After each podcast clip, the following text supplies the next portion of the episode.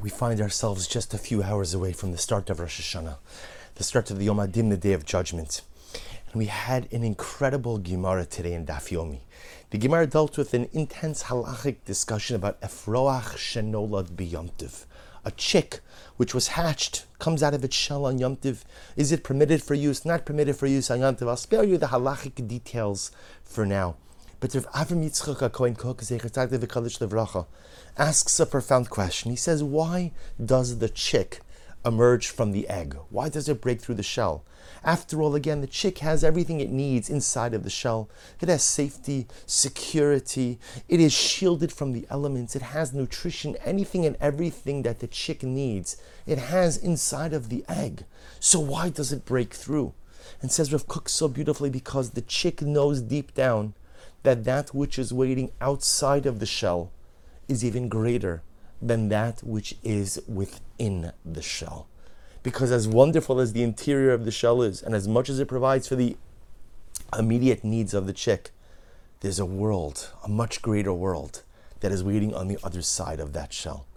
And says Rav Kook, isn't this the yesod, the fundamental underpinning, the foundation stone of tshuva, of Rosh Hashanah, of the days of Din, of the Aseret Tshuva. Because so often in life we live within a shell. It's the shell of mediocrity, the shell of complacency.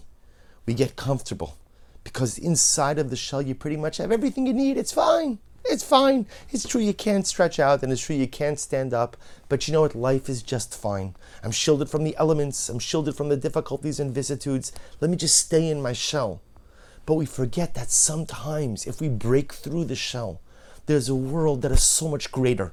There is a world that is so much holier. There is an existence that is so much more meaningful that is waiting for us on the other side of the shell. Rosh Hashanah is the day when we say to ourselves, I'm breaking through the shell. Rosh Hashanah is the day that we begin to peck through. You know, you can't just shed the shell immediately and instantaneously. Sometimes you can, but more often than not, you don't. If you ever look the way the chick comes out, makes a little crack, a little hole, and then a little bigger, a little bigger, a little bigger, until finally the chick stands upright, having emerged from its confining shell into a beautiful new world. That's Rosh Hashanah. We begin to pick away at the shell we begin to realize that there's so much more to life, there's so much more to ourselves, there's so much more we can become, there's so much more we could accomplish, but we have to break through the shell, we have to break through the glass ceilings, we have to shake the shackles that often confine us to a contemporary or present mediocrity. Life can be more. We can be more. Rosh Hashanah is the Gemara of Efroach Shenolad. Each of us is the chick waiting to be born. Each of us is the chick waiting to peck through the shell. Each of us is the chick who recognizes that as fine as life is right now, it can be so much better, so much more beautiful, and filled with so much more holiness. I take this opportunity to wish everyone a ksiva v'chasima tova. May we be inscribed and sealed in the book of life, together with our families, with our communities, with all of Am Yisrael, and for all of humanity. May this be a year of incredible geula, incredible redemption.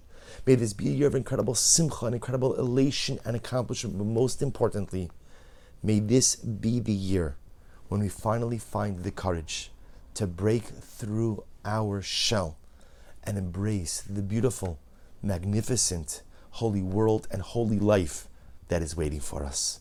Wishing everyone a beautiful Yom Tiv and Ksiva V'chasima Tova.